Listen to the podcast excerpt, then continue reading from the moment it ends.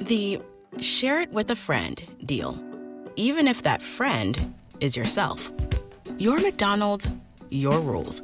Live your best morning with BOGO breakfast sandwiches only on the McDonald's app. Now buy one bacon, egg, and cheese McGriddles or sausage, egg, and cheese McGriddles and get a second one free. Valid for item of equal or lesser value. Limited time only at participating McDonald's. Valid one per day. Excludes one, two, three dollar menu. Visit McDonald's app for details. Download and registration required. Ba-da-ba-ba-ba. Se io voglio un mondo in cui dico a Netflix di darmi quello che voglio, mi dà quello che voglio. Deve darmi Certo. quello che non voglio. Ci, ci vorrebbe un- un'intelligenza artificiale che fa questo. No, Devi intelligenza scrivere- artificiale che decide quello che deve fare l'intelligenza artificiale.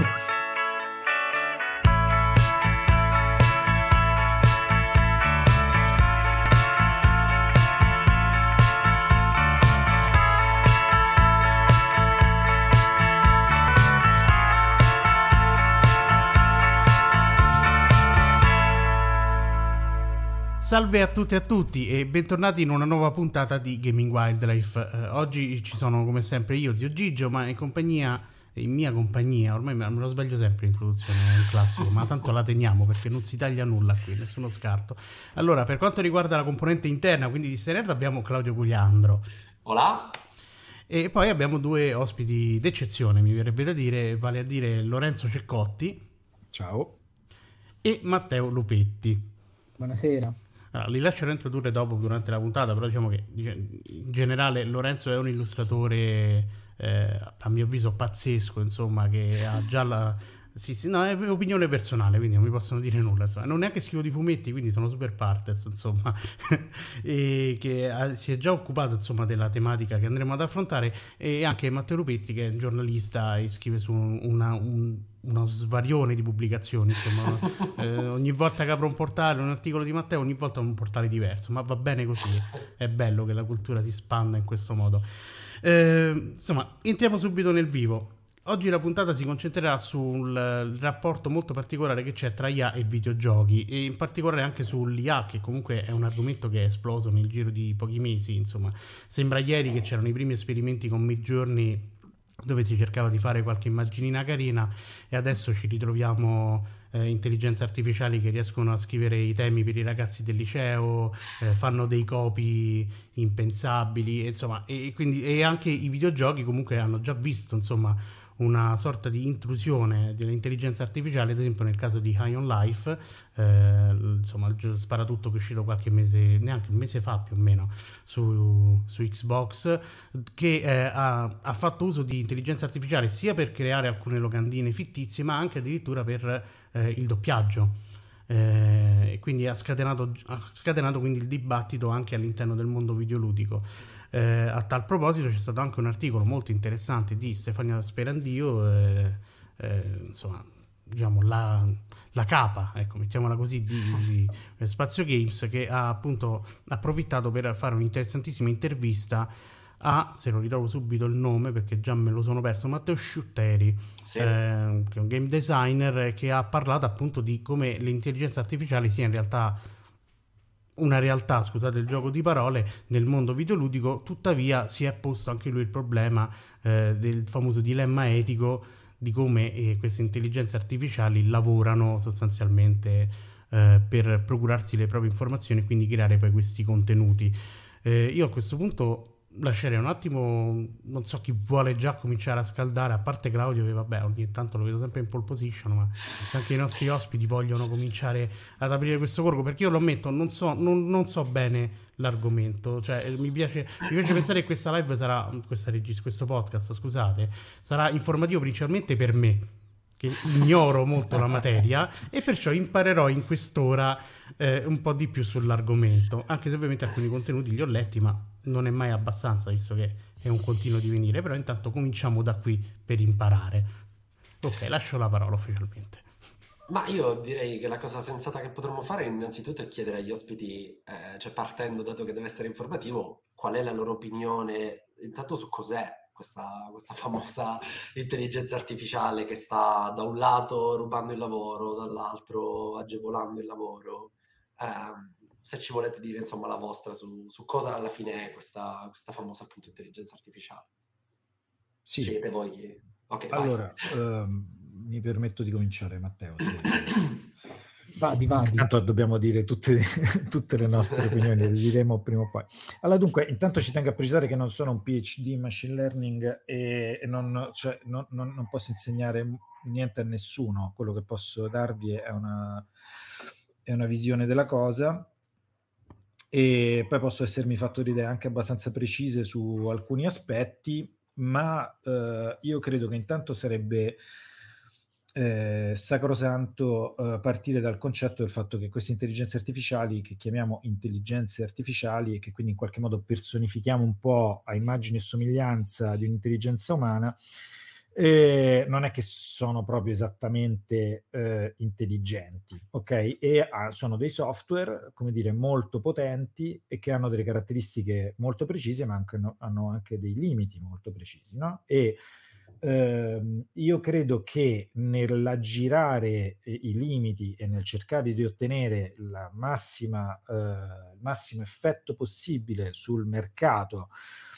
eh, di questi software eh, si crei più un problema fra esseri umani, cioè credo che ci sia un, uh, un, sia molto interessante discutere sicuramente dell'aspetto tecnologico, ma anche dell'aspetto di come gli esseri umani si vogliono organizzare no? nell'utilizzo di questi software. Sono software che si basano su uh, un processo che è cosiddetto uh, machine learning, appunto, cioè di uh, imparare, tra virgolette, perché poi capiremo che anche questa è una metafora, cioè tutte le parole in tutto questo discorso sull'intelligenza artificiale sono un po' delle trappole, ok, a mio avviso, e, hanno, uh, e creano molti guasti, secondo me, nel discorso uh, um, giusto che si potrebbe fare, ok, su questi software.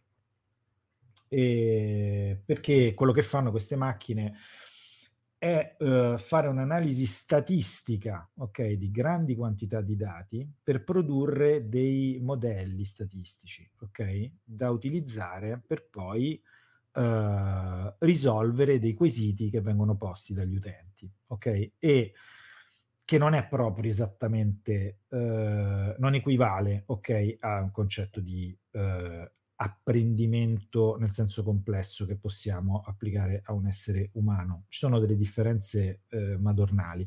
Non ultimo, ehm, credo che sia fondamentale anche capire che le AI non sono in grado, non sono intelligenti nella maniera che intendiamo noi perché eh, se eh, noi introduciamo all'interno di un'AI una quantità di informazioni false all'interno del loro dataset di partenza, qui svolgono il loro machine learning o di informazioni, ad esempio nel caso di immagini, delle brutte immagini, ok?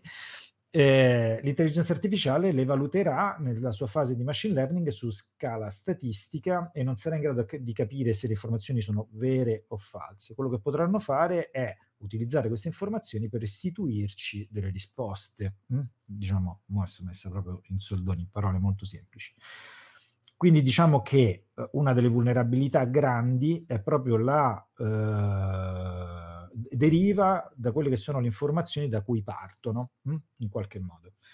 E eh, se è vero che, eh, come dire, sono formidabili, ok, i processi, eh, la, la, velocità con cui questi processi si svolgono tra il quesito posto dall'utente e il risultato dell'intelligenza artificiale, eh, ciò non toglie il fatto che eh, eh, questo processo avviene in una maniera, come dire, un po' oscura, vengono spesso definite black box, no? i latent space, gli spazi in cui le intelligenze artificiali fanno i loro ragionamenti, e questo le rende un po' poco affidabili no? su delle tematiche molto importanti. Questo, diciamo, mh, mm, uh, ragionando diciamo, su un'applicazione generale. Uh, complessiva. Per quello che riguarda la parte creativa, eh, poi c'è un altro carico di problemi che invece sono quelli eh, che derivano dal fatto che le AI, proprio perché operano partendo da una base di dati eh, esterni, eh, questi dati non sono, uh, non equivalgono all'esperienza che fa un uomo in vita di guardare l'arte nei musei e quindi poi di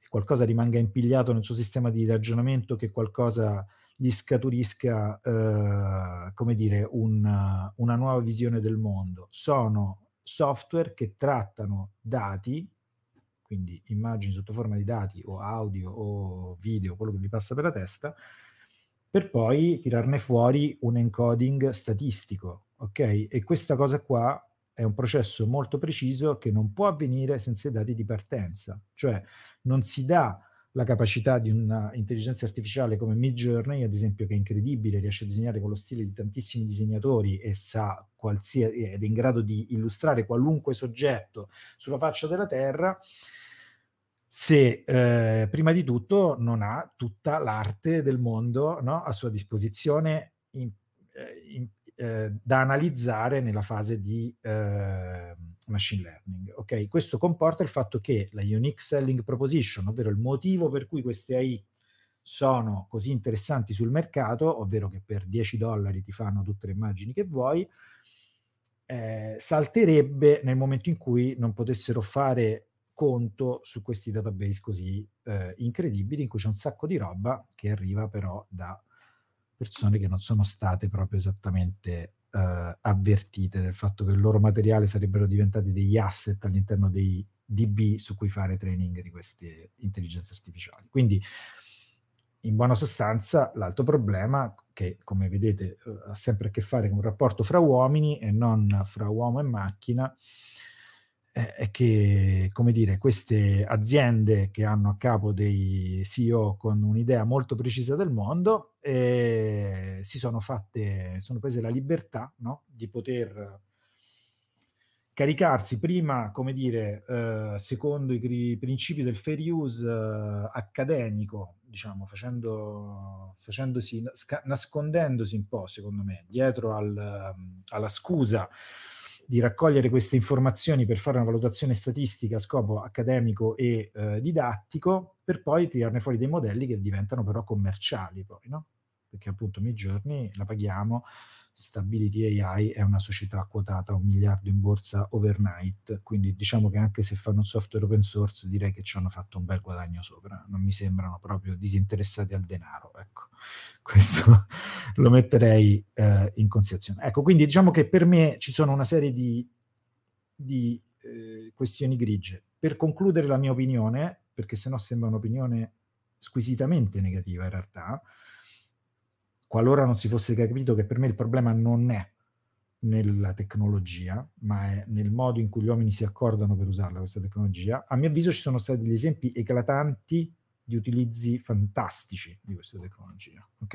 E che per me sono un po' un faro no? Nel, nella bufera di questa roba che sta capitando e sono dei punti fermi per quello che mi riguarda. Faccio un esempio banale, Kioxia, che è questa società giapponese, eh, nel 2020 in associazione con la Tezca Production ha creato questo manga che si chiama Faedo eh, o Faedon, non mi ricordo, no Faedo mi pare, Faedo, ehm, per, in occasione di Tezca 2020, era una specie di anniversario speciale visto che è un anno l'anno della fantascienza proprio da questo punto di vista e, e, hanno, e hanno, cercato di uh, uh, omaggiare il grande autore giapponese, Tezuka è il più grande mangaka di tutti i tempi, l'inventore di Astro Boy, che è uno dei primi cyborg del fumetto dell'animazione giapponese, creando un manga intero, quindi una miniserie, mi pare siano sei tankobon, quindi c'è proprio anche tante pagine a fumetti,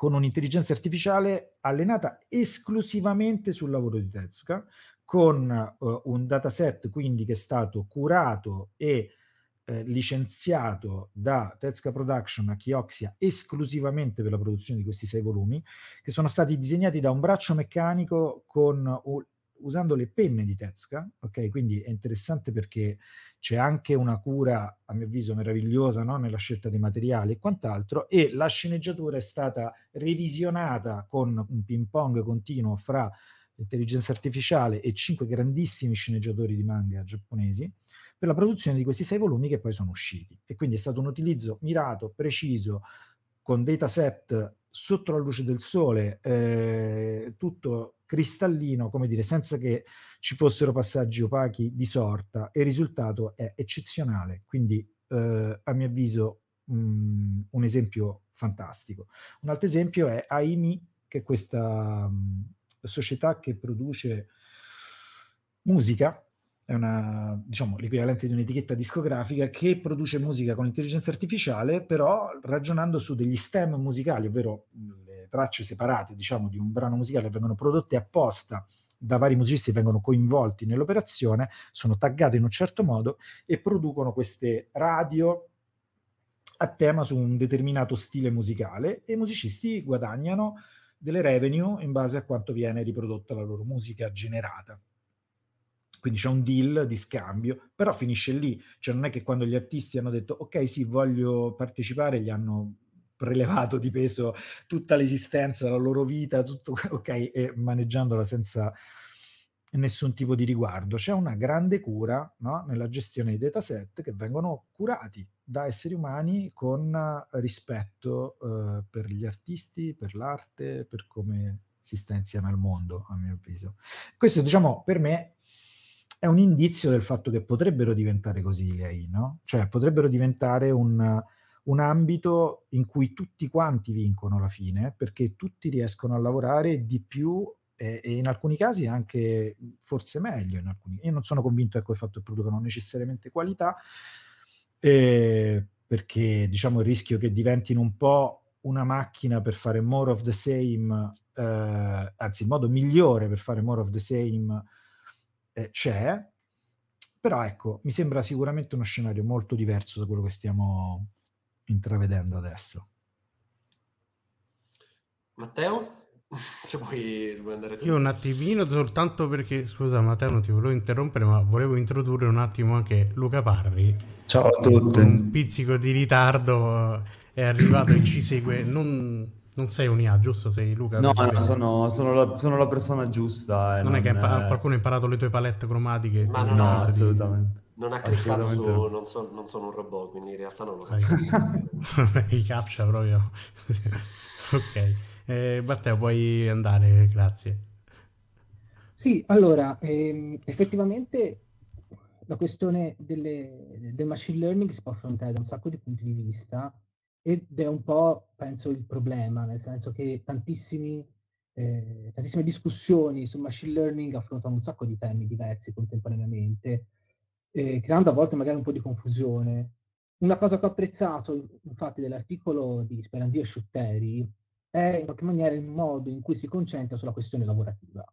Cioè parla di eh, qual è, quale sarà l'impatto sul lavoro, come saranno usate nel lavoro, più che magari discutere di questioni più prettamente anche dire, eh, filosofico, di critica, come il, il valore dell'autorialità nel tempo del, dell'intelligenza artificiale, tutti temi interessanti, perché però a volte vengono un po' mescolati rispetto a problemi concreti che sono esattamente quale sarà l'impatto lavorativo di avere questi processi di automazione, perché si tratta sostanzialmente di processi di automazione.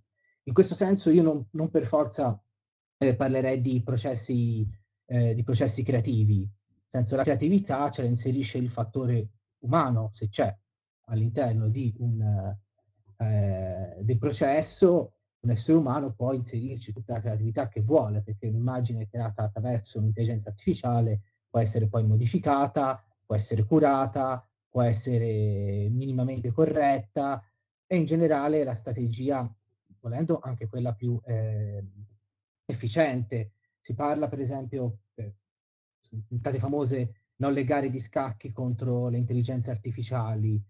Eh, è noto che se ormai i supercomputer riescono a sconfiggere i grandi maestri di scacchi, per sconfiggere un supercomputer si può mettere un grande maestro di scacchi insieme a un supercomputer. Quindi l'alleanza tra un supercomputer e un grande maestro di scacchi sconfigge un altro supercomputer. Non solo, l'alleanza tra un, un maestro di scacchi e uno scacchista e un, un, computer sconfigge computer più potenti rispetto al computer utilizzato dallo scacchista. Quindi questo genere di alleanza che si chiama anche Centauro, questo, questo tipo di scacchi, eh, effettivamente è il sistema più efficace per sfruttare le potenzialità creative dell'essere umano, la capacità di vedere l'imprevisto e, e le capacità della macchina, dell'algoritmo, perché le capacità della macchina, dell'algoritmo, del machine learning sono sostanzialmente quelle di ripetere il già visto. Il machine learning è bravo a rifare, a ripetere e a fare questo, a capire i pattern e a ripetere i pattern su una quantità immensa di dati, che è il motivo per cui queste tecnologie oggi esistono. E noi siamo in un'epoca di, eh, di capitalismo delle piattaforme, di capitalismo della sorveglianza, in cui abbiamo una quantità immane di dati online e in generale in cui vengono creati e condivisi una grandissima quantità di dati. Al punto che sostanzialmente questa grandissima quantità di dati non solo ormai online viene eh, raccolta da macchine perché nessun essere umano potrebbe raccogliere questa grandissima quantità di dati, ma viene analizzata da macchine perché nessun essere umano potrebbe analizzare questa grandissima quantità di dati. Questa è l'epoca del big data. E cosa vuol dire questo? Che solamente la macchina è capace di cogliere i pattern di, del, del big data e permetterci di esplorare i pattern del big data. Infatti, oltre all'uso diciamo, di ripetizione e automazione di processi, che appunto ha delle complicazioni lavorative come tutti i processi di automazione, un uso interessantissimo del machine learning è quello di esplorazione dei dataset, cioè il machine learning è in gran parte, in questo può diventare anche naturalmente un materiale artistico, ma è un, un sistema di esplorazione dei dataset, perché se tu chiedi al machine, alla macchina, all'intelligenza artificiale, eh, disegnami un albero, quello che fa è darti statisticamente l'albero che, che, che l'essere umano ha messo nel, nel dataset. Quindi quello che tu ottieni è un'esplorazione di quello che noi abbiamo messo nel dataset. E questo è uno strumento importante, che è lo strumento, diciamo, applicazione normale del, del machine learning, cioè quello di, di riuscire a esplorare eh, immensi dataset che noi non potremmo assolutamente eh, interpretare attraverso pattern che sono, eh, si dice, tecnicamente multidimensionali, cioè hanno rapporti che si costruiscono attraverso multiple dimensioni, quindi non si tratta no, di disporre questi rapporti su un piano, non si tratta di disporli su un cubo, ma si tratta di, dispo- di disporli su eh, pol- poligoni multidimensionali, noi non riusciamo mai a muoverci, a capire cos'è vicino a chi, cos'è vicino a chi in uno spazio di 26 dimensioni, chi lo sa, ma la macchina lo sa. E, e questa cosa ci permette, ci permette in qualche maniera di, di, esplorare. Questi sono gli usi, diciamo, eh, forse più, più interessanti di questo, di questi sistemi. E l'uso creativo, appunto, è possibile, tutti, gli, tutti, i problemi lavorativi che sono stati posti sono giusti, appunto, eh, tutti i problemi che si porranno, perché comunque che sia giusto o che sia sbagliato, questo è un processo di automazione che lascerà delle persone senza lavoro. Che sia giusto o che sia sbagliato, cioè anche quando eh, questo processo di automazione dell'illustrazione, per esempio, il text to image, quando sarà anche perfettamente etico, è fatto solamente attraverso eh, dataset creati da persone che hanno volontariamente deciso di far parte da quel dataset, lascerà senza lavoro un sacco di persone e toglierà un sacco di opportunità lavorative che oggi magari non sono importanti artisticamente e creativamente, ma fanno parte del come eh, chi lavora d'arte guadagna da vivere. Le copertine, eh, i lavori anche più semplici, una, locandina, una locandina, le illustrazioni per un gioco di ruolo, e le commissioni, cioè tutti quei lavori un, un, po', un, po' poco creativi, quelli mi disegni Spider-Man che si getta da un palazzo e fa la mossina per lanciare la ragnatela, in cui sostanzialmente chi fa illustrazione è già una macchina oggi. E quindi diventerà sostituita. Mi permetto di dissentire da questa affermazione, ma va bene. E praticamente oggi c'è tutta una parte di ricerca artistica che esiste, che esisterà, però idealmente voglio dire, una persona farà la sua ricerca artistica, poi darà alla macchina, guarda, ho, ho, fatto questa ricerca artistica, la macchina imparerà e poi quando le fare commissioni le farà la macchina. Voglio dire, eh, come chi eh, progetta un'automobile poi non se la mette a montare personalmente l'automobile, progetta l'automobile, poi c'è una catena di montaggio che monta l'automobile, non è che monti l'automobile. E ehm, un po' sarà così, perché in gran parte eh, è così anche oggi. Il, il, lav- il, lavoro è spesso molto ripetitivo e meccanico, anche quelli, anche quelli che si intendono creativi.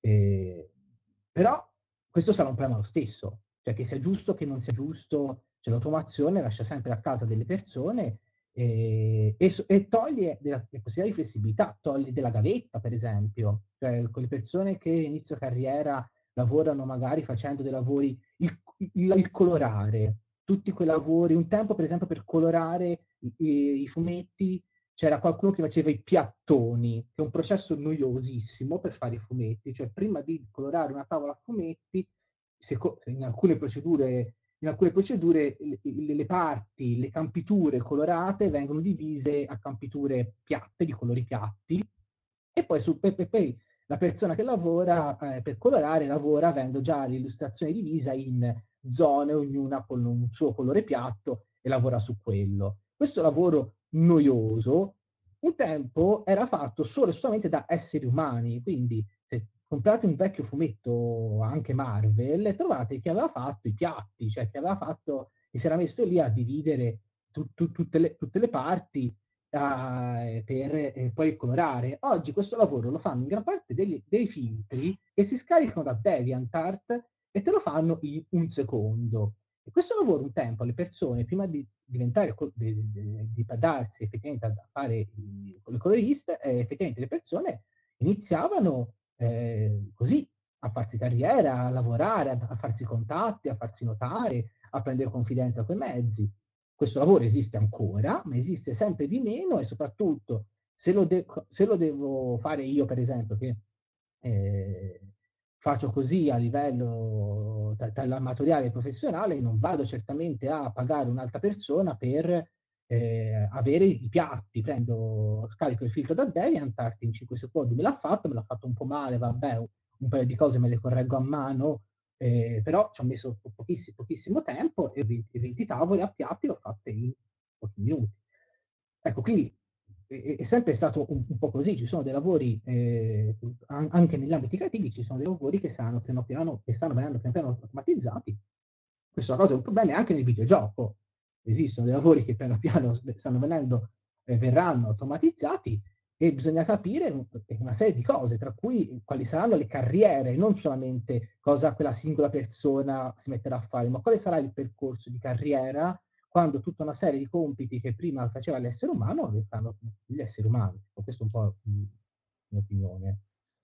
Finalmente potremmo dire che i dialoghi dei giochi di Bethesda sono scritti da un'IA, perché eh, effettivamente saranno scritti da, da un'IA. Poi, tra l'altro, se non ricordo male, è già confermato insomma, che molte delle quest, quelle più banali insomma, de, del giochi Bethesda, sin da, da, Oblivion, hanno degli elementi sostanzialmente di proceduralità sì. scritta tramite sì. anche machine learning. Quindi, appunto, sono cose insomma, che poi a posteriori sono diventate eh, quasi predittive, no? battute che si sono dimostrate bene. È molto interessante quello che avete detto, poi farò, darò lo spazio, a meno che Gigio non voglia dire qualcosa a Lorenzo per rispondere insomma alla cosa di cui non era d'accordo, o insomma comunque continuare ad approfondire quello che stavamo eh, quello che stiamo dicendo.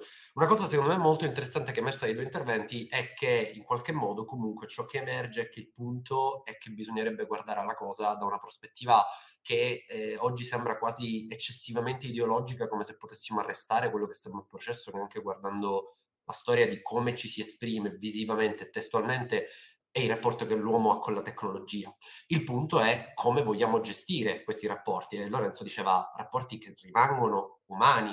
Eh, nel suo articolo, che poi linkeremo, quindi chi ci sta seguendo poi potrà trovare nella, nella descrizione, c'era per esempio l'esempio di Fiber, eh, chi lavora, ma l'abbiamo affrontata molte volte questa cosa anche relativamente alla stampa videoludica, no? C'è davvero tutta questa differenza tra eh, usare OpenAI e usare il ragazzino che con la promessa del diventerò critico videoludico, eh, pubblica 300 articoli orientativamente tutti uguali agli altri. Daniele Dorefice, che è stato anche nostro ospite tempo fa, aveva fatto questo interessante eh, intervento dove eh, prendeva, mi pare fosse OpenAI, ma non ricordo quale delle tante, e gli aveva chiesto, mi fai la recensione predittiva di God of War? Ed era sostanzialmente una recensione dove... Eh, che era, è una recensione che è possibile leggere in un portale, non era una cosa completamente fuori di testa, magari era scarna, non entrava particolarmente nel dettaglio, ma sicuramente era qualcosa che una persona può prendere e poi espandere con contenuti che ha maturato direttamente nell'esperienza, perché i preset, il paragrafo introduttivo con la prosopopea sulla narrativa, sulla mitologia norrena e tutte quelle robe lì, tutta roba perfettamente usabile come preset da, e poi ampliare, quindi alleggerire anche il lavoro. E c'è davvero tutta questa differenza. Eh, Lorenzo citava Fever, eh, il fatto che no, ci sia questo abbassamento del livello competitivo perché la persona, eh, il, il, il, teorico datore di lavoro la usa quasi come ricatto, dice ma io su Fever la trovo a 5 euro, quindi tu che mi chiedi 100 è esagerato, veniamoci incontro e, e ti faccio 50. Cosa che ovviamente non impatta i livelli più alti, però come diceva Matteo forse sulla fase della gavetta quando all'inizio devi iniziare a mostrarti un poco lì sì che diventa un ricatto molto molto importante e forse è questa la cosa dell'IA mi ha colpito molto un dialogo che ho visto con OpenAI di un, di un, amico su Facebook, dove sostanzialmente alla fine ha chiesto all'intelligenza artificiale lo accetti o no di essere un processo comunque non eticamente sostenibile? E lei che continuava a rispondere a una situazione complessa. E quello è stato il momento più umano che ho visto di, di OpenAI, che cercava in qualche modo di, di girare intorno alle sue, non alle sue responsabilità, ma alle responsabilità di chi la, la ovviamente la, la gestisce. Eh, questo mi sembra uno dei temi sicuramente più interessanti dell'intelligenza artificiale, eh, poi se vogliamo entriamo anche un po', perché un altro tema molto interessante dell'articolo di Lorenzo era quello sull'autorialità, eh, che è un tema che hai affrontato un po' in tutto il, eh, il lungo appunto articolo che hai scritto. Eh, quella è una, un'altra cosa che mi interessa molto, cioè guardarla più da un punto di vista legato proprio alla creatività, quanto sia macchina, quanto sia umano, eccetera. Però mh, intanto, ripeto, non so se Gigi vuole intervenire, altrimenti Lorenzo rispondi pure. No, no, io continuo ad ascoltare anche che l'unica cosa che penso è che poi alla fine, cioè, cioè, mi è venuto giusto in mente una banalità che ovviamente l'IA può essere un ottimo tool, però appunto come qualunque tool creato dall'umanità può essere utilizzato tanto bene quanto male, c'è sempre l'uomo di mezzo comunque, voglio dire. Però appunto mi sembra proprio una banalità buttata così perché comunque... Eh, appunto mh, mm, poi sì mi pongo anche il problema comunque lavorativo del fatto che comunque eh, non essendo diciamo in un mercato molto solidale l'uno, l'uno, con l'altro insomma essendo un sistema economico abbastanza brutale è ovvio che l'impiego di una tecnologia simile rischia di essere abbastanza devastante ancora prima magari di arrivare al pensiero delle persone che rimarranno senza lavoro, ma questo perché è proprio il nostro sistema dove viviamo che porta a essere, insomma, ad un certo tipo di aggressione to cure per quanto mi riguarda, insomma. Però pronto, lascio anche agli altri di intervenire e io ascolto molto più volentieri, insomma, questa volta. Questa puntata ascolto molto di più, mi sa. Prego. No, allora vabbè, la mia era una butad ovviamente, eh, però, eh, però, la, il, il, però, c'è un po' una sostanza di verità, cioè nel senso che gli artisti siano macchine è una cosa che io rifuggo, ok? È una cosa che dice Emad Mostaki, che è il fondatore di Stable Diffusion, eh, ma io la rif- proprio è assolutamente la cosa più lontana che esiste dalla realtà soprattutto, ok? Perché noi parliamo nell'arte di artisti che hanno fatto per la prima volta una roba che non abbiamo mai visto e che una macchina non può assolutamente generare, ok? Cioè io credo che l'idea della natura matrigna di Leopardi arrivi dalle osservazioni nel suo zibaldone dei pensieri del suo giardinetto sotto casa, in cui vedeva che i fiori venivano mangiati dal sole e gli animali si combattevano tutto il giorno. Quando noi abbiamo una visione diciamo, di un giardino come di una cosa meravigliosa, un simbolo della perfezione del mondo, lui ha avuto l'accortezza di accorgersi di una serie di cose che hanno toccato la sua sensibilità e ha prodotto un'idea nuova. Ok, questa cosa qua non possiamo paragonarla al lavoro di una macchina. Questo parte uno.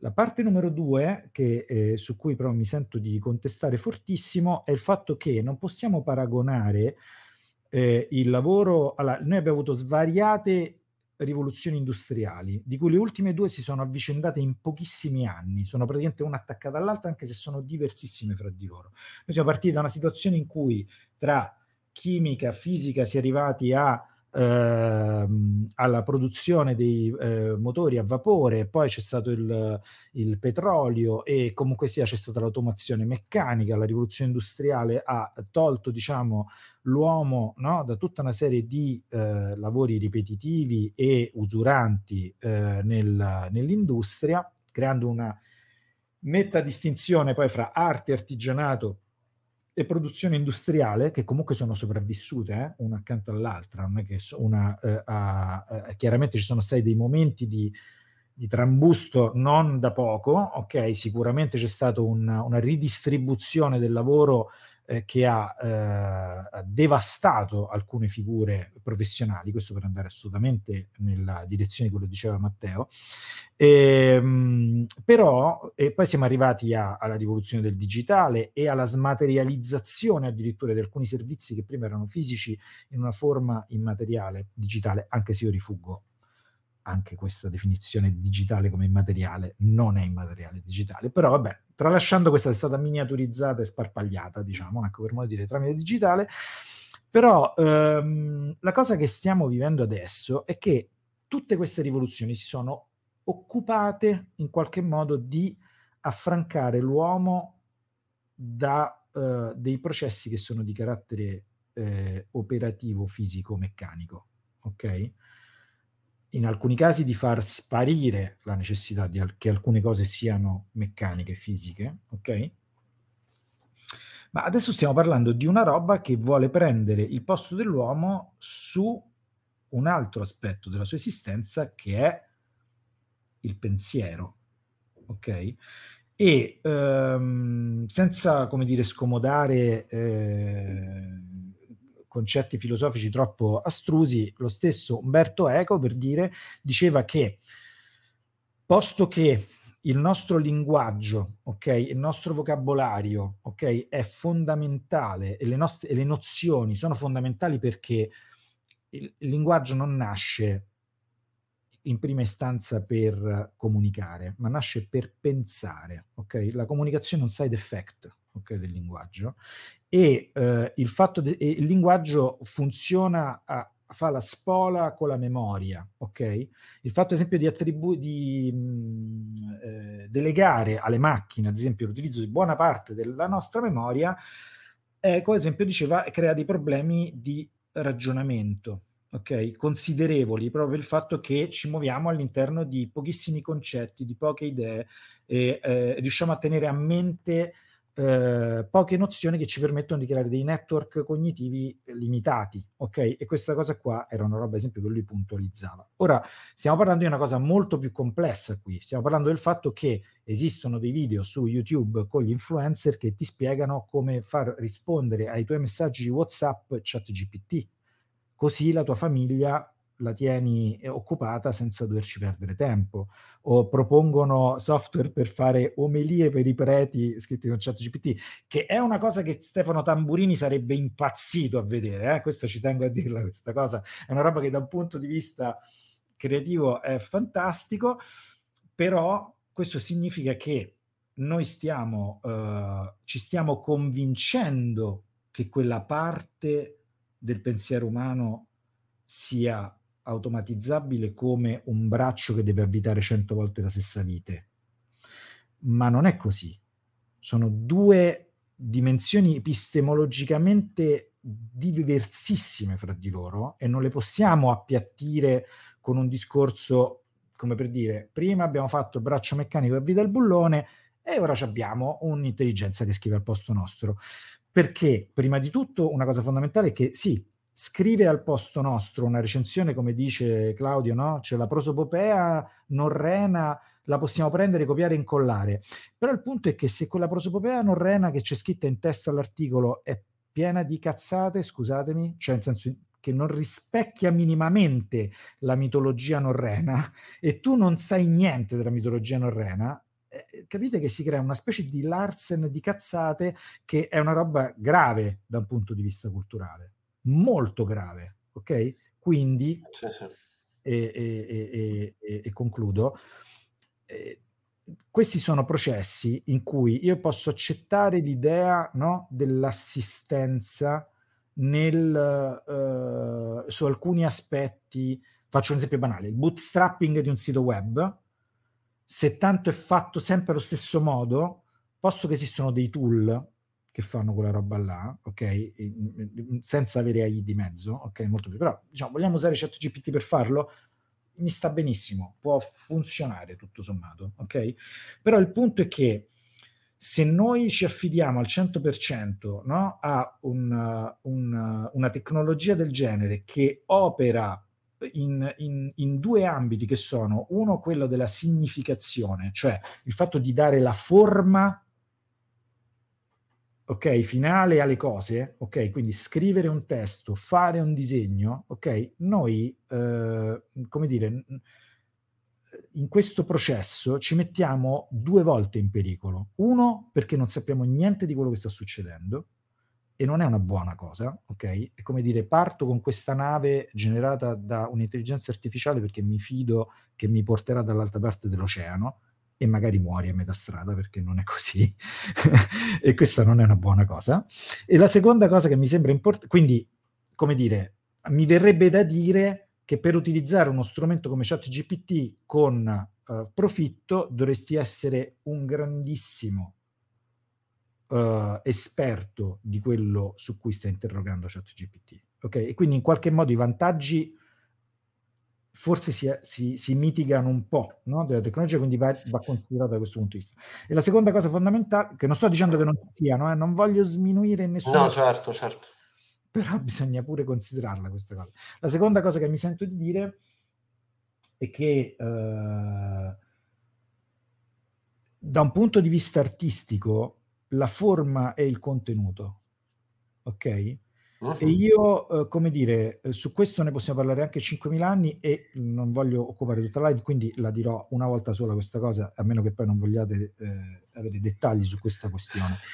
Però pensare a un processo in cui una I ehm, eh, viene utilizzata da un artista, ok, per produrre eh, delle forme ok, di cui non sa niente, francamente eh, è un problema, a meno che non entriamo nell'ordine idea del ready made digitale, che mi sta benissimo, mi sta benissimo, però non è che tutta l'arte può diventare ready made, ad esempio, no? Così come tutta la cultura può diventare eh, statistica, ok? Perché oltretutto se ci appoggiamo a quello che c'è ora su internet, io ho il terrore di cosa significa un'analisi statistica di come gli uomini si comunicano fra di loro, ok?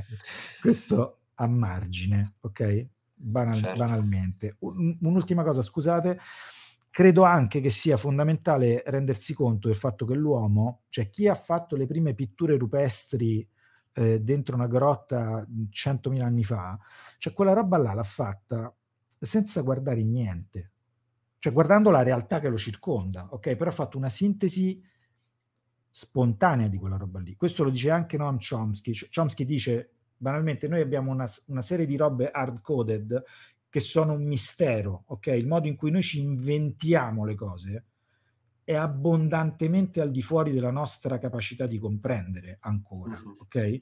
E quindi prendere invece una roba che può fare solo more of the same e pensare che possa essere l- realmente una chiave alla comprensione del mondo, eh, beh, è un po' legarsi un peso al collo e dire vado a fare una nuotata, non so come dire.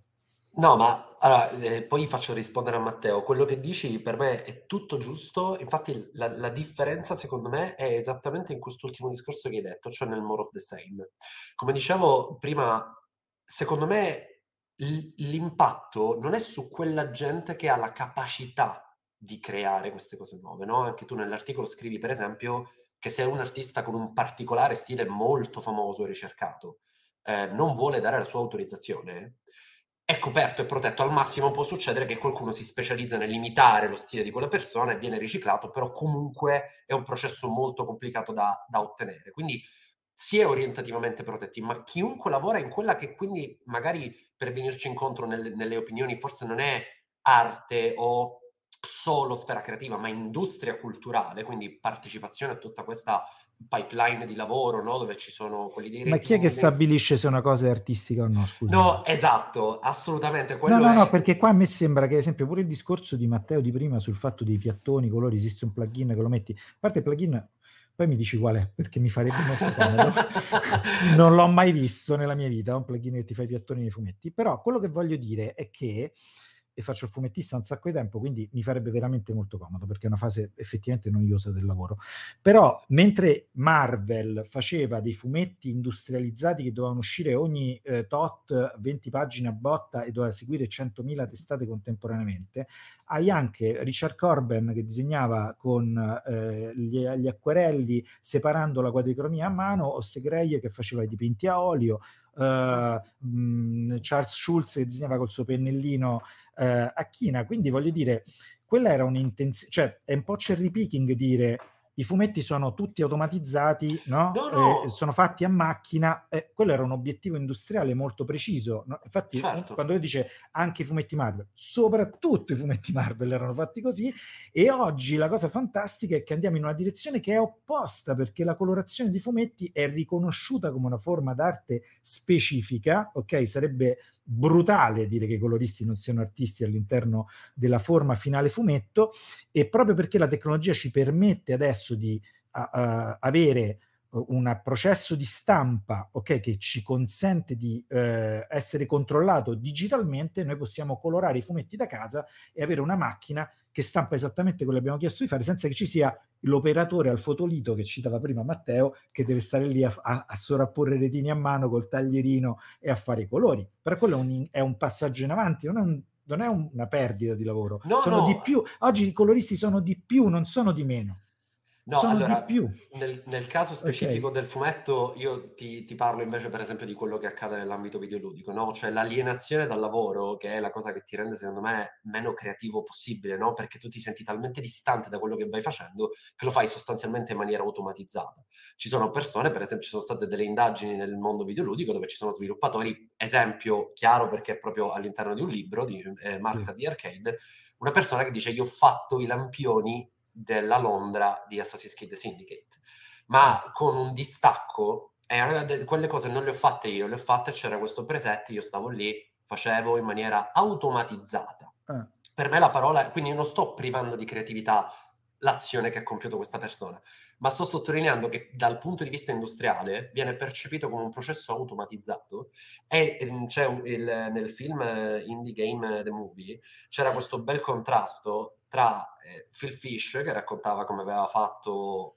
cubetto per cubetto il pezzo di Fez quando si gira, eccetera, e poi immediatamente dopo mi ricordo che avevo in quei giorni c'era l'uscita di The Division e c'era Ubisoft che con grande gioia presentava questo Snowdrop Engine, che era questa, questa ma- questo strumento che ti permetteva di, in maniera totalmente procedurale e casuale, fare strade e strade di New York in maniera totalmente... inf- È cosa che poi tra l'altro si notava nel level design. Cioè ecco, anche lì mentre Però esploravi vedi- dicevi questa roba l'ha fatta un'IA perché ti rendevi conto che la casa non aveva la porta. Però l'hai detto, c'è- l'hai detto infatti, cioè il punto è proprio quello, cioè infatti la forma di Fez è incredibile. No, ma su no. questo, cioè, non è questo che ti contesto, il fatto che se lo guardi solo dal punto di vista delle opportunità lavorative, no? Io sono contrario al, ovviamente, cioè, eh, la, la- la- la metto anch'io in maniera più chiara. Generalmente è uno strumento che per come è usato oggi non- a me non, non piace, ma non piace per quel discorso di rapporti tra uomini pre- precedente, non tanto perché rimuova creatività, perché non penso che sia questo, penso che l'elemento umano sia sempre fondamentale. Quello che Aspetta, eh, aspetta, è fondamentale anche nell'uso delle intelligenze artificiali. dici? Certo, sì, In, in che devi- modo però? Fammi capire, fammi capire in che modo. E da quella che è eh, mia conoscenza dello strumento, devi saperli usare per renderle efficaci. Non esiste È falso. È per renderle. falso. Guarda, c'è un mio amico carissimo che fa il modellatore 3D, ok? È Mhm. veramente un modellatore eccezionale, lavora tipo internazionale. Ha postato un'immagine fatta con Midjourney mh? Ok? di, un, di un mecha fichissimo, ok? Incredibile. E sono arrivati tutti, siccome lui era uno che poi si lamentava online, sono arrivati tutti a sotto a scrivergli, lo vedi che è uno strumento potente? Eh, ma si vede che tu però sei uno che comunque fa il 3D. E lui ha scritto, no, riga, l'ha fatto mio figlio di tre anni questo. No, ma io per saperla usare intendo anche Stop. poi applicarla al livello. Io pure mi ci sono messo in previsione di questa puntata, non le avevo mai usate. Qualche Mm. giorno che vado sperimentando, oggi ho fatto, ho messo generic AAA cover eh, videogame e mi Mm. sono uscite quattro immagini con i personaggi di spalle, con un mostro davanti, cosa che dice tanto della teorica appunto industria creativa, secondo me, piuttosto che solo dell'IA, perché se l'IA attinge Ma a è queste falsa, ma, perdonami, è falsa questa informazione però, attenzione, perché? Perché? Perché l'intelligenza artificiale quello che fa è campionare statisticamente le immagini. Ora, ci sono delle immagini che sono di più, non perché, eh, come dire, perché gli uomini fanno tutti la stessa cosa, ma perché sono state distribuite maggiormente su internet. Cioè la copertina di Bloodborne è ovunque, ma non vuol dire che tutti hanno fatto la copertina di Bloodborne identica. Assolutamente. Questa, no, no, però questa cosa qua è di vitale importanza perché certo. l'overfitting delle intelligenze artificiali si basano sul numero, non, cioè il fatto che la ragazza afghana di eh, McCurry è uscita fuori eh, in, in Midjourney non non ci dice che tutti gli uomini fotografano le donne afghane allo stesso modo, ci dicono che quella foto è molto famosa, che è diverso. Ed è quello che... Eh no, no, perché spesso e vol- eh no, eh no, perché quello che dicevi tu era che questo ci dice molto sulla fantasia dell'industria de videoludica mm, e delle questo ci dice molto sul. Questo ci dice molto sul mercato videoludico e sull'industria Ma non sulla creatività, non, ci, no, non no, no, assolutamente no, no, un insight sulla creatività. Sulla creatività no, ma sull'industria. Io ne sto parlando dal punto di vista del lavoro. E, e, e, l'industria videoludica, proprio perché diffonde così tanto soprattutto queste immagini, la stragrande maggioranza del lavoro che dà lo dà a figure che partecipano a questa pipeline che produce questo genere di produzioni. E infatti la cosa che è stata per me più divertente è stato che quando io ho chiesto generic indie, mm-hmm. almeno nelle quattro proposte non erano proprio il preset l'una dell'altra, perché è bastato aggiungere questo, questa cosa di ricerca in più che eh, un saluto al, al Gassino che nel mentre intervenuto.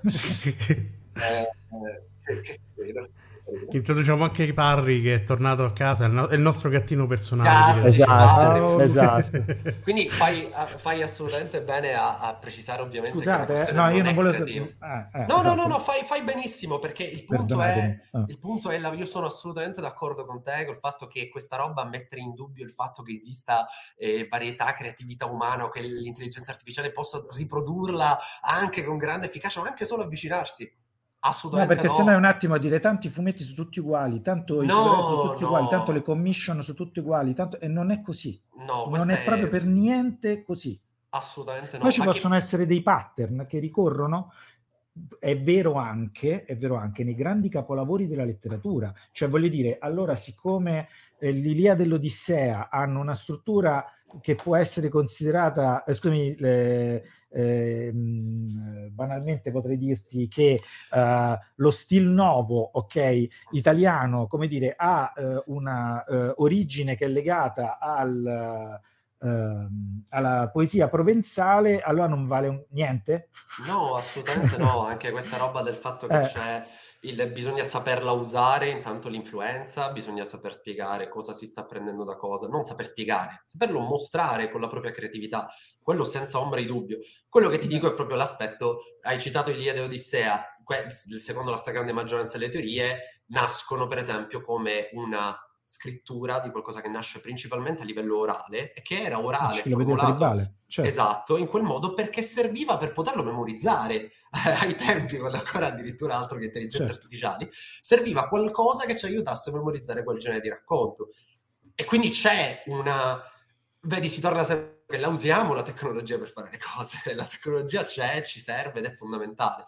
Il punto è come la usiamo e quanto di questo lavoro che fa la gente, perché poi bisogna specificare che ogni persona che mette degli input lì dentro, che siano testuali o di immagini, sta lavorando per l'azienda che possiede l'intelligenza artificiale, perché sta aiutando a continuare a perfezionare il tutto, e solo che sta lavorando senza essere retribuita.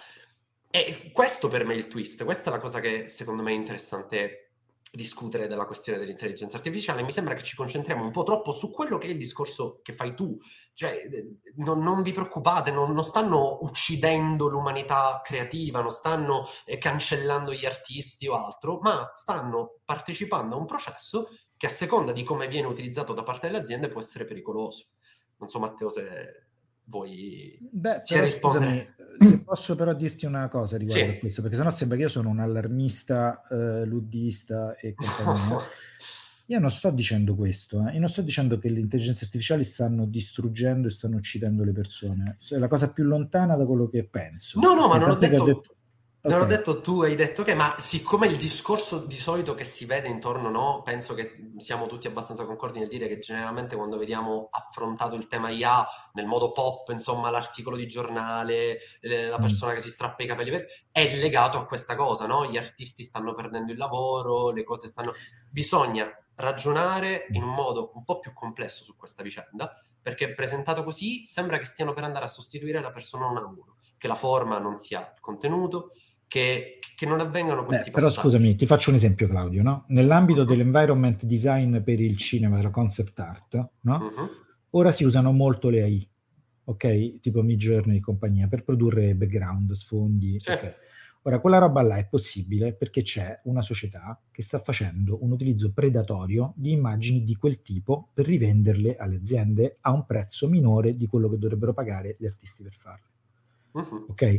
Ora, questa cosa qua io non so in che termini eh, risulta una, una, considerazione di panico, ok, ad esempio nella fattispecie, però gli articoli di giornale, per dire, su cui ho scritto io, parlano di questi argomenti qui e sono degli argomenti molto, mi sembra, down to earth, molto precisi, sì, sì, che certo. ci dicono, cioè è notizia di ieri che Get Images, che non è proprio esattamente un, uh, un artista spaventato dal futuro e dall'industria delle piattaforme digitali, ha fatto causa a Stability AI, no? ed è una causa molto importante, no? Se anche uno volesse cancellare dalla faccia della terra tutte le questioni che fanno gli, i singoli artisti, si sta creando un problema perché c'è un, un problema, secondo me, di ehm, pratico, ok? E io credo che buona parte delle cose di cui state parlando voi, e cioè l'arte, usiamo, voglio venirvi incontro da questo punto di vista, diciamo, l'arte usata come commodity, ok? Cioè quindi uh-huh. il lavoro che possono fare gli animatori all'interno delle grandi eh, catene di produzione o il tizio che fa il lampione eh, di Assassin's Creed, ok? Lo puoi comprare fatto da un'intelligenza artificiale solo per il fatto che il lampione del gioco precedente è stato preso di peso e sfruttato per insegnare a un'intelligenza artificiale come si fanno i lampioni. Esatto. L'Assassin's Creed è stato sfruttato senza nessun consenso, capito? E quello che è, ma tu infatti cosa dici? La questione è il lavoro, qualcuno l'ha fatto, viene sfruttato male e viene sfruttato in maniera predatoria, cioè il punto non è l'intelligenza esatto. artificiale sta cancellando l'artista o la creatività umana, ma chi possiede queste piattaforme sta esatto. sfruttando il lavoro altrui in maniera totalmente priva di, regolar- di qualsiasi forma di regolamentazione. Quello è il modo in cui secondo me bisognerebbe parlarne. Poi eh, mentre secondo me il panico della nuova tecnologia, che è una cosa che ha caratterizzato un po' tutto, ha caratterizzato i social, ha caratterizzato il web, ha caratterizzato un po' tutto, quello secondo me è ovviamente sbagliato. Io poi probabilmente la mia bolla social, quindi di nuovo gli algoritmi come, come obbligano la nostra esatto. percezione della realtà, mi fa vedere insomma che generalmente di solito c'è un po' più il panico legato proprio quasi a una narrazione simile Blade Runner che non qualcosa di più concreto come i rapporti di lavoro tra creativi e aziende. Poi io credo comunque che quello che diceva Matteo, e ora ti ridò la parola Matteo, eh, del fatto che comunque c'è gente che perderà il lavoro perché vedo che a, a mio parere l'industria culturale, almeno nell'ambito videoludico, è clamorosamente evidente. Va sempre più in direzione non tanto di intelligenza artificiale che ha rubato il lavoro di altri, ma proprio nell'ideare del, del, delle macchine che eh, direttamente sostituiscano chi sviluppa determinati aspetti, ripeto, come lo Snowdrop Engine di, di Ubisoft, ma ce ne sono tantissimi. Quello è poi un altro aspetto che riguarda il machine learning in generale. Vai, Matteo. Eh, intanto temo che allora non si sia capito molto del mio precedente intervento, perché per esempio io non ho detto che chi colora non è un artista, quello che per esempio ho detto non è che chi, non, chi colora non sia un artista, è che eh, la perdita di eh, potenzia- perdita potenziale già in parte esistente di alcune fasi della lavorazione, per esempio del colore, faranno perdere occasioni di carriera e di gavetta a chi poi andrà a colorare, non che chi, la- chi colora non è un artista. Come mai detto che un artista è una macchina, l'idea non è che un artista sia una macchina, però come tutti i lavori, eh, anche il, ehm, il lavoro artistico, anche il lavoro videoludico è stato in qualche maniera tailorizzato, cioè insomma inserito in una, una catena di montaggio eh, e anche il lavoro eh, artistico è inserito in una catena di montaggio, soprattutto in, in, in cose come il fumetto, che sta a volte interamente in una catena di montaggio, e in queste catene di montaggio la, la strategia del capitale è quella di trasformare chi lavora in una macchina finché non può sostituirla con una macchina. Amazon è un esempio, per esempio, di come Amazon tratti chi lavora all'interno dei suoi magazzini come una macchina, semplicemente perché attualmente eh, sostituire chi lavora per Amazon con una macchina costa di più che trattare chi lavora l'essere umano come una macchina. Poi quando finalmente Amazon potrà fare a meno delle persone all'interno dei, dei, suoi magazzini, si toglierà di tutto queste persone che finora ha trattato come macchine, ma questo non vuol dire che queste persone sono macchine. Così il discorso del ma esiste Leopardi, esiste il grande intellettuale, esiste il capolavoro, esiste...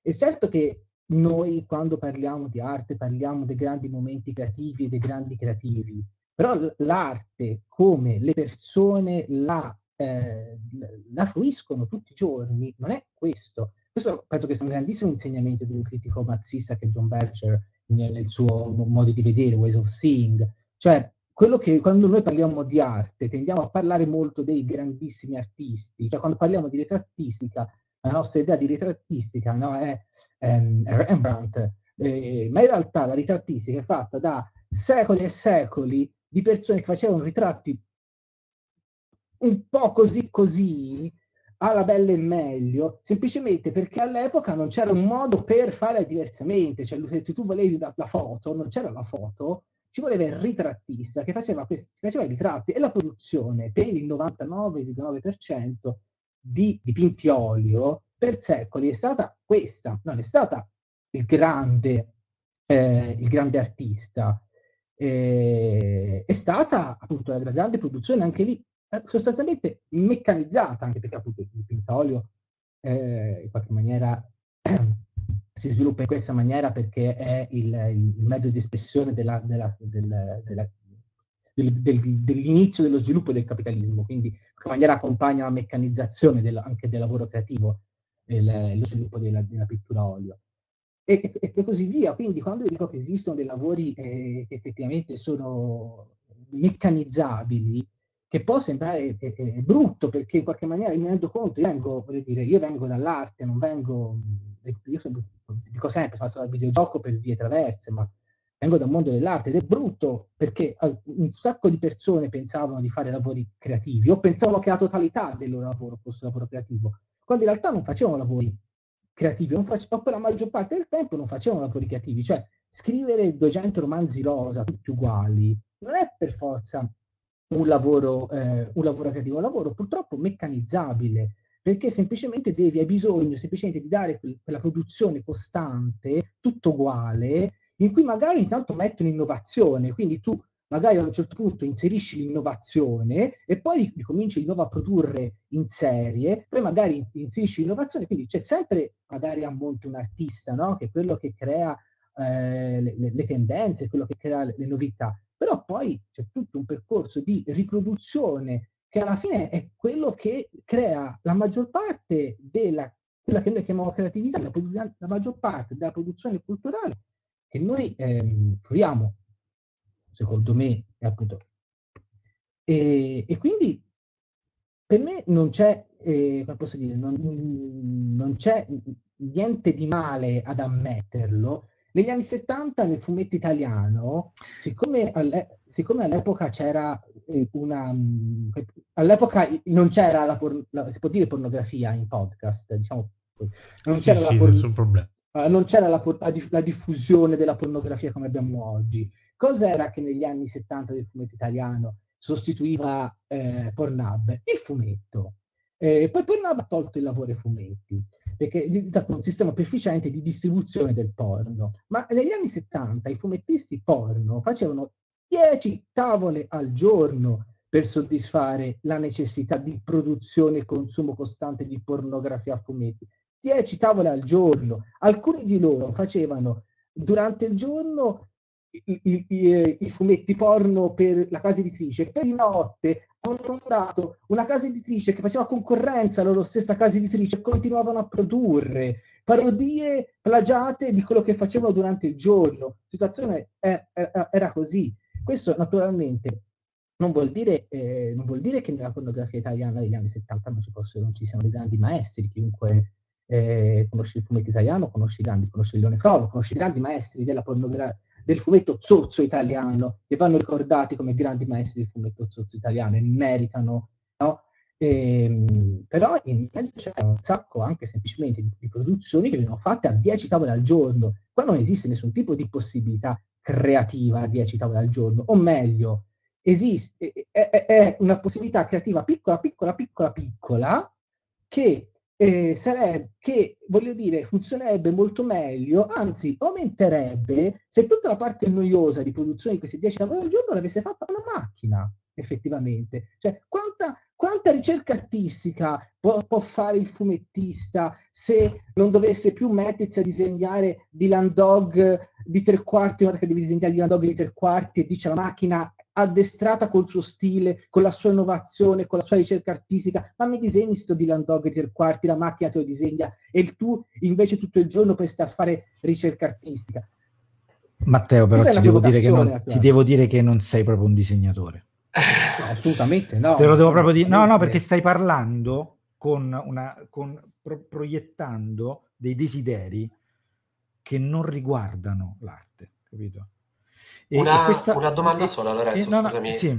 per aiutarmi a capire ora la tua risposta. no, cerco cosa... spe- la specifico. La specifico. Eh sì, cioè, no, questa cosa che ha cioè, detto questa Matteo... cosa, allora, ti, allora, ti, ti, dico, ti ripeto quello che hai detto. Eh? Cioè, tu hai detto, un disegnatore, invece di doversi perdere a disegnare di Landog di tre quarti, potrebbe avere una macchina istruita sulla propria ricerca, eh, me ne ricordo a memoria le parole, eh? per ottenere il risultato senza doversi...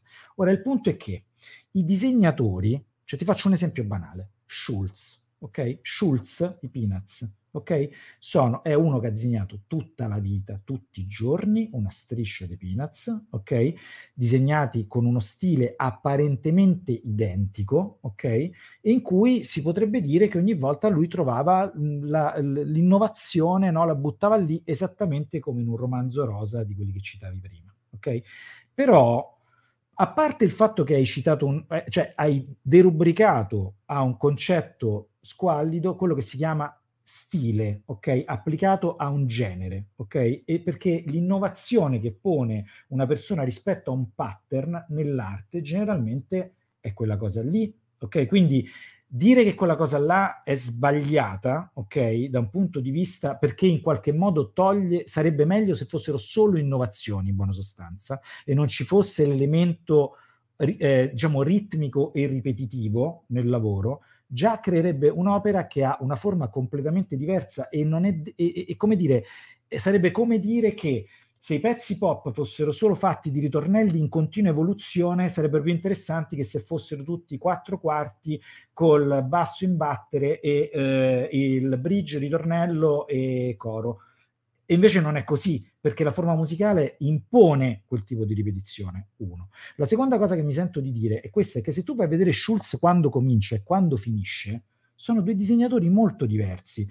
Se tu, allora, noi conosciamo, a me, è un autore che conosci molto bene. Tuono Pettinato, se tu vai a vedere il suo modo di disegnare, è uno che, Tuono è uno che faceva tante tavole, disegnava tanta roba, ok? Aveva uno stile sostanzialmente che potrebbe sembrare no, al servizio della scrittura da un punto di vista grafico, ma se tu vedi il modo in cui il suo disegno si è evoluto vignetta dopo vignetta, beh, quell'evoluzione ce l'hai proprio disegnando il per tuo personaggio di tre quarti per cento volte e non è una noia quella roba là per un disegnatore, perché è un ambito di ricerca che è esattamente la cosa che hai detto prima. Cioè, la ricerca non la puoi automatizzare, la ricerca deve essere per forza dell'uomo e la ripetizione, la ripetizione è un ambito di percorso di trovare cose nuove non di ritrovare sempre la stessa cosa per un disegnatore. No, però stiamo parlando di due cose diverse, secondo me, qua di nuovo. Cioè, io non ho mai detto che il... Ho detto, infatti,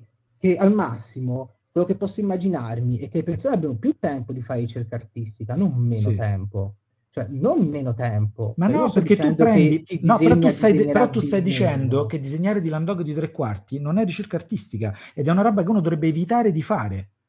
Cioè la stai, la stai No, detto, come ho, non un'attività ho spiacevole, capito? non ho detto O esattamente a par- non ho detto esattamente, esattamente questo alla fine. Cioè che tempo no. perso per un disegnatore, sarebbe meglio se la facesse una macchina, capito?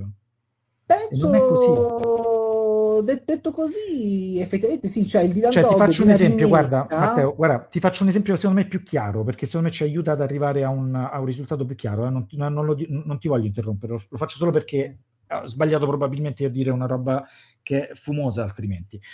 Però se tu prendi la storia dell'arte, no? La storia dell'arte è fatta di persone alla finestra con un paesaggetto dietro. Ok, tutta la storia dell'arte italiana, tipo l'80% è quella roba lì, o Madonne, Cristi e Sì. Via Crucis di tutti i tipi. Ok, ora il fatto che siano tutte uguali da un punto di vista che se io le dovessi tradurre a parole, ok, stilizzandole, diciamo, quantizzandole a un linguaggio eh, verbale, ok, non toglie il fatto che dietro a, disegna- a pittori come, che ne so, Sargent, anche uno recente tutto sommato, no? che ha fatto Mhm. milioni di ritratti per i- quelli che avevano i soldi, quindi il capitalismo e, e compagnia, ok?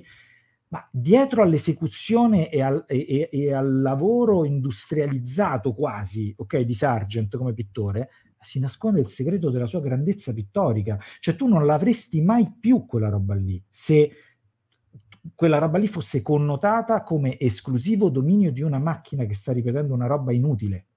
Capito? Eh, no, non sono così convinto a questo punto, a questo punto di vista. Basta vedere che sostanzialmente il lavoro di Sargent non esiste più. Quindi è già stato, il lavoro di Sargent è già stato connotato al lavoro... Non è vero che non esiste più. Anzi, è uno dei pochi, no, è uno di quelli, dei pochi che resiste perché eh, le grandi famiglie continuano a farsi fare i ritratti dal pittore okay, che costa capito, un botto però, però, però, ho capito, qua stiamo ancora discutendo, qua stiamo discutendo se c'è una confusione.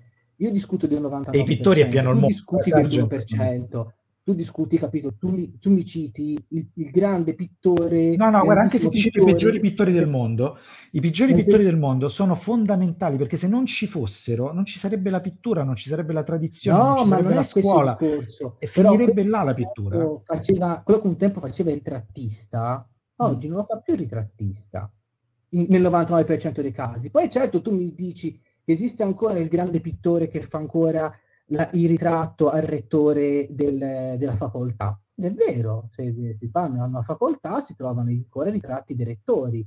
eh, eh, fatti da- da- dai pittori, che siano grandi pittori può essere opinabile, però sono pittori e lavorano e fanno il loro lavoro. E- però questo è l'1%, nel 99% di chi faceva ritratti è stato sostituito da un cellulare usato mh, spesso male da persone come me che non sanno assolutamente niente di come si fa una Mm. foto, infatti non riesco neanche, sono una di poche persone che riesce ancora a mettere il dito, a fare le foto col dito davanti all'obiettivo quando fa le foto con il cellulare. E- però nonostante questo è stato il 99% delle persone che facevano i ritratti è stata sostituita. Quindi il lavoro di Sargent effettivamente non esiste più. No, E- però e- allora, ok, ma questa, questa cosa qua eh, io la posso accettare nella misura in cui se tu dici che se tu dici che la stampa, ok, ha, e la fotografia unite fra di loro, no, hanno eliminato tutta una serie di figure professionali, ne hanno create altre, senza dubbio, eh, però, come dire, eh, qui non parliamo di eh, un'evoluzione eh, dell'industria in cui eh, altre figure professionali no, si vanno a sostituire alle no figure sono professionali. d'accordo sì sì sì Ok, certo. quindi parliamo del fatto che c'è un'azienda, una, che, che come dire, mh, adesso sono tre, ma potrebbe essere Certo. tranquillamente una, senza nessun problema, che utilizzando il lavoro di tutti, ok, off- cerca di mettersi in competizione Certo. a un prezzo irragionevole, ok, e con una velocità esecutiva irragionevole, proponendo materiale di scadente qualità, e di questa cosa qua, Certo. eh, perché quello che non è scadente, quello che non appare scadente è solo perché non, ci, non siamo in grado di riconoscere la fonte generalmente, cioè c'è proprio un limite del- dello spettatore là, ok? Cioè che non è in grado di capire che si trova davanti a una brutta copia di e non sa il nome dell'artista, Certo. ok? Questo perché sono talmente tanti, no? E per talmente tanto tempo eh, sono state prodotte immagini che è difficile avere, come dire, un... cioè bisogna essere tipo cintura nera e storia dell'arte per affrontare i giorni certe volte. Eh, però eh, quello che dico è che eh, questa cosa qua non, n- non, coincide invece con l'idea che, perché è, è sottile la cosa, cioè tu quello che hai detto prima è che un artista dovrebbe saltare la fase di formalizzazione, ok? Quando può servirsi di una macchina. Cioè come ma, se allora, fosse una sì. scrittura, ma per un artista la formalizzazione è tutto. Allora, il, ok, stiamo discutendo, secondo me il problema di fondo è questo, cioè... Ehm, cioè quando tu dici che gli artisti di... scadenti, mm. dei ritrattisti scadenti, stai comunque giudicando il fatto delle persone che quella cosa amavano farla perché gli piaceva, non perché conveniva farla. Però non è detto che tutti Vabbè, i casi siano eh.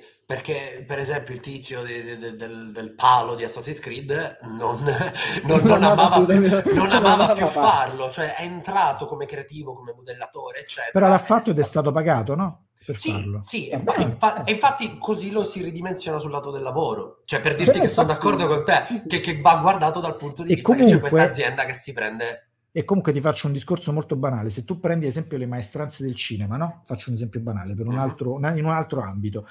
Cioè, è pieno di persone che fanno sempre la stessa cosa, ok, all'interno di tutte le produzioni cinematografiche, ma che poi alla lunga determinano una caratteristica formale consistente lungo tanti film diversi, no? Cioè, ti faccio un esempio banale. Mm, probabilmente uh, un, uh, uno che fa un lavoro sui film in costume, ok, quindi un, un lavoro molto mm. specifico in cui bisogna essere molto precisi, eccetera, ed è un costumista che come tutti gli altri mille costumisti, non fa altro che fare sempre la stessa roba in base a quello che arriva alla sceneggiatura, alla richiesta della sceneggiatura, si rifà a una, come dire, un, delle necessità precise della, della sceneggiatura, poi però ne, nella sua carriera è diventato un grande costumista e i suoi film magari fanno la differenza proprio anche per i costumi meravigliosi che ha creato. Quindi magari il tizio che ha fatto il palo di Assassin's Creed dice che non vale niente quella roba, ma magari all'interno dei videogiochi di Assassin's Creed i pali della luce sono bellissimi.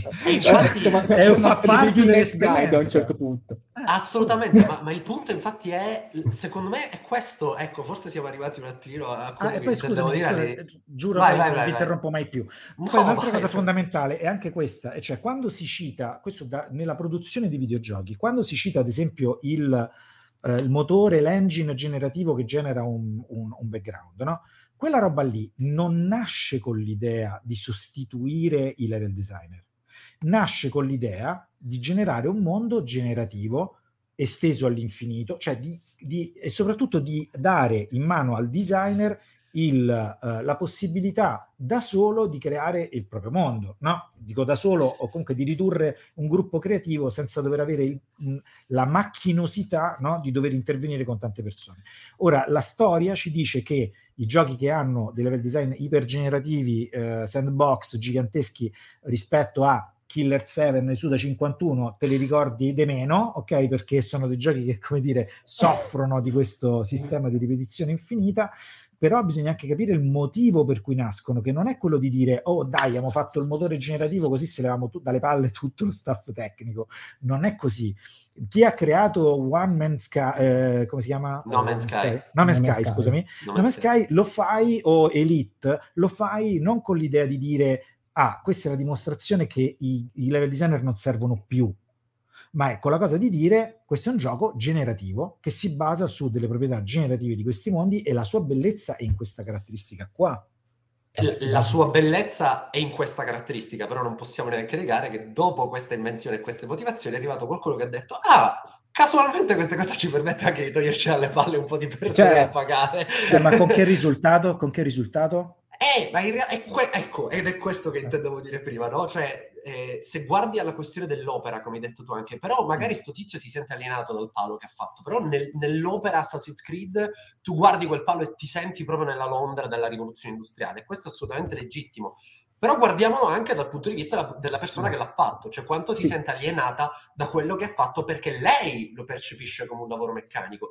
E Pure questo Van Gogh si è ammazzato, eh? Cioè, eh, eh, sì, ma infatti non, non, non, sto privando la cosa di qualità creativa, non sto privando la cosa di qualità creativa, ma il fatto che debba rispettare determinati ritmi perché sono imposti da logiche di mercato che ovviamente conosciamo abbastanza bene, penso siano orientativamente all'estero, non conosco eh, particolarmente bene quello del fumetto, ma penso siano abbastanza uguali insomma in tutti i campi del, dell'industria e che, che, impone dei ritmi che ti portano a non avere... Vedi quello che dicevi tu, secondo me, ehm, il punto tra, tra, quello che dicevate con Matteo prima, eh, il fatto non è che eh, disegnare di Nandog in un certo modo ti, eh, che, che col disegno del videogioco non, non, mi viene perché non ho particolare competenza quindi penso a una modellazione no? cioè se si ha più tempo piuttosto di dover rispettare determinati ritmi e determinate casistiche che ti vengono imposte perché e torniamo lì il blocco del 95% di robe a cui si affida eh, a livello numerico l'intelligenza artificiale sono sempre le stesse perché rispondono a domande di mercato, non quindi perché non ci sia creatività, ma perché rispondono a domande di mercato certo. uh, della, de, appunto del, del pubblico magari hai il tempo di modellare altro, di perfezionare il tuo stile su altri aspetti, su cose che vorresti fare di più, piuttosto che su quelle che ti vengono richieste dal mercato in quel momento. E quindi diventi la persona che modella in maniera eccezionale, non lo so, i palazzi, perché viene chiesto l'open world uh, in terza persona e con ambientazione cittadina, e magari la tua carriera sarebbe potuta essere qualcos'altro. Ma il resto del tuo videogioco da dove viene fuori? Io questo voglio capire. Cioè, il qual resto? è il... C- il cilindro del mago da cui esce quello che non vuoi fare perché non ti ci vuoi concentrare, da dove viene fuori? No, può, anche, eh, vabbè, può anche venire fuori dal, dal, tuo lavoro, nel senso, puoi anche decidere. Perché secondo me queste sono due questioni diverse. Appunto, il problema, secondo me, in grande parte di queste discussioni sull'intelligenza artificiale ti viene messo insieme tutto. Quando neanche tu, Lorenzo, metti insieme tutto, nel senso mm. che un conto è il, da- il dataset è un problema. Eh. Il dataset è un problema, però non è che, ehm, come posso dire, non è che per forza sia un problema irrisolvibile, al punto che tu stesso citi. Non lo eh, è. Oh, oh, oh, eh, quindi voglio dire, se, un'azienda, se una grande azienda come Ubisoft a un certo punto vuole farsi il suo dataset interno per certo. allenare la sua intelligenza artificiale, un'azienda, una grande azienda come Ubisoft può farlo potenzialmente, può farlo, può farlo tranquillamente.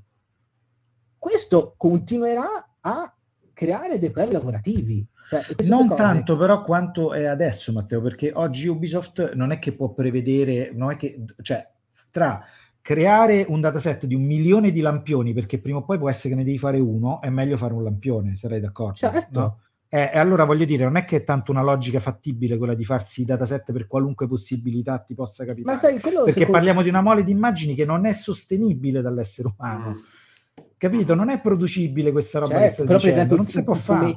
Un fumetto di Tezca siamo riusciti a farlo. Ma fumetto di Tezca perché quello è morto e c'ha 65.000 tavole fatte.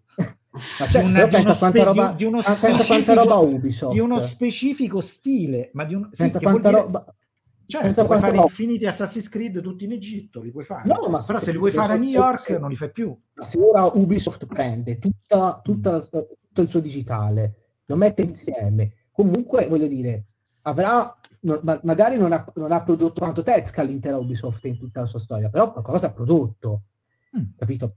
Però non voglio, escludere, non voglio escludere queste possibilità sul fatto che, e, e qua si parla di delle aziende che hanno, eh, hanno preso dei dataset in maniera neanche troppo, neanche troppo trasparente e li stanno monetizzando, mi sembra assolutamente eh, eh come, come, si fa a non essere d'accordo con te. Eh. Questo, può, secondo me si può essere assolutamente d'accordo, cioè bisogna essere, eh, mi dispiace, magari qualcuno poi non è d'accordo e si, si offende, ma bisogna no, essere in cattiva fede per pensare che, dire, che, che, su questo Lorenzo abbia, stia dicendo qualcosa di sbagliato. È proprio così. Cioè, queste sono delle aziende che senza neanche dichiarare il loro vero scopo attraverso una serie di, di, di marchingegni, fingendo di, di, in gran parte di lavorare per ricerca accademica, hanno eh, sequestrato una quantità immane di dati a cui in parte non avrebbero neanche dovuto poter avere accesso e ora stanno monetizzando l'accesso a quei dati. E questo è quello che sta succedendo. Quello che dico io è che ci sono anche degli altri aspetti e ci sono delle problematiche che, lavorative che resteranno anche, anche, dopo, cioè anche se certo. vivessimo in un mondo ideale in cui tu puoi fare l'opt-in opt-out da questi enormi dataset. Quindi questi, questi dataset hanno l'opt-in opt-out per tutte, quindi esiste questa possibilità. Sì, l'opt-out di default. No, nel senso, sì, nel senso, certo. Okay, però sì. ho dei dubbi sul fatto che questa Sì. cosa succeda. Però anche in, in questa- in questo mondo Anche ideale, perché machine learning non esiste. Prego. Esatto. Esatto. E in questo mondo ideale, e qui, in cui ogni volta che usano, eh, in cui la- ogni volta che la macchina usa parte della, de- della tua produzione, tu ricevi un tot sul tuo PayPal, io ho dei grossi dubbi che la situazione lavorativa delle persone migliorerà. Ma quello infatti non è lo scenario ottimale. Ma Infatti quello non è lo, scima- lo scenario ottimale, cioè chi dice che noi dovremmo essere retribuiti per ogni utilizzo del pixel nella diffusione d'errori di un'immagine, quella cosa lì è una boiata. Dovrebbe funzionare diversamente, cioè ti faccio un esempio Matteo, immaginati un futuro neanche troppo lontano, perché oggi abbiamo le immagini sei mesi fa facevano schifo, ma sono belle, ok? Adesso abbiamo sei secondi di video che fanno schifo, fra un anno ci avremo sei secondi di video che sono belli, ok? Poi diventeranno un minuto di video e poi fra due anni ci avremo dei contenuti di tre minuti su YouTube generati da una I che sono fichi da vedere, ok? Ora, capito questo, è evidente che nel- a breve giro arriveremo a una dimensione ulteriore che Netflix ci avrà un canale in cui la barra di ricerca diventerà una banda, invece una search bar barra di diventerà una- prompt. di- diventerà una find bar, ok? Non una search bar, in cui tu trovi esattamente quello che vuoi sempre, Certo. ok? E quello che, scri- che potrei scrivere è voglio eh, un nuovo episodio di Guerre Stellari con Indiana Jones dentro perché n- non resisto all'idea di fare questo me- eh, cross- eh, crossover. E quello che succederà è che Netflix ti dice purtroppo la licenza che avevamo su Guerre Stellari è scaduta un mese Sì, fa. cioè, Oppure da oggi per una settimana abbiamo Giger Poi- a disposizione su Midjourney certo, puoi, mettere ca- puoi mettere questo calciatore all'interno dei Esatto. film. per- Eh, Esattamente. Ora, la cosa fondamentale quindi è che saranno delle robe intelligibili dall'uomo e che avranno delle durate, ad esempio, nel tempo o un'applicazione specifica su un certo medium o in un determinato paese, no? E questa roba qui è assolutamente ragionevole, plausibile e le persone coinvolte sì, sì, in sì. un'attività del genere non è che vengono pagate per il pixel che fanno, ma la Fondazione Giga gli diranno, sentite, vi diamo 200.000 euro per tenerci un mese i disegni vostri. Stop. Poi quello che la gente ci fa, che sia un disegno o un miliardo, fatti loro. Sarà una roba pagata up front e basta. Cioè, mi sembra... Certo. Però questo è un business, non quello di essere pagati su PayPal. No, perché, sono d'accordo. Perché a me sembra un modo di distruggere la discussione, quella di dire, eh vabbè, ma tanto nessuno vi pagherà mai un centesimo per ogni pixel. No. Grazie al cavolo, non lo chiede nessuno. Però, cioè, sarebbe una proposta assurda. il discorso, questa cosa, su, questa cosa Eh. di Netflix, che secondo me è un po' anche questo sì, un po' la morte dell'arte, però è un po' la morte dell'arte che già vediamo oggi, nel senso che semplicemente quella è l'automazione di quello che Netflix fa oggi in maniera meno efficiente, perché non può farlo cercando, dandoti, dando ognuno quello che vuole, lo fa in maniera meno efficiente, ma è quello che già fa.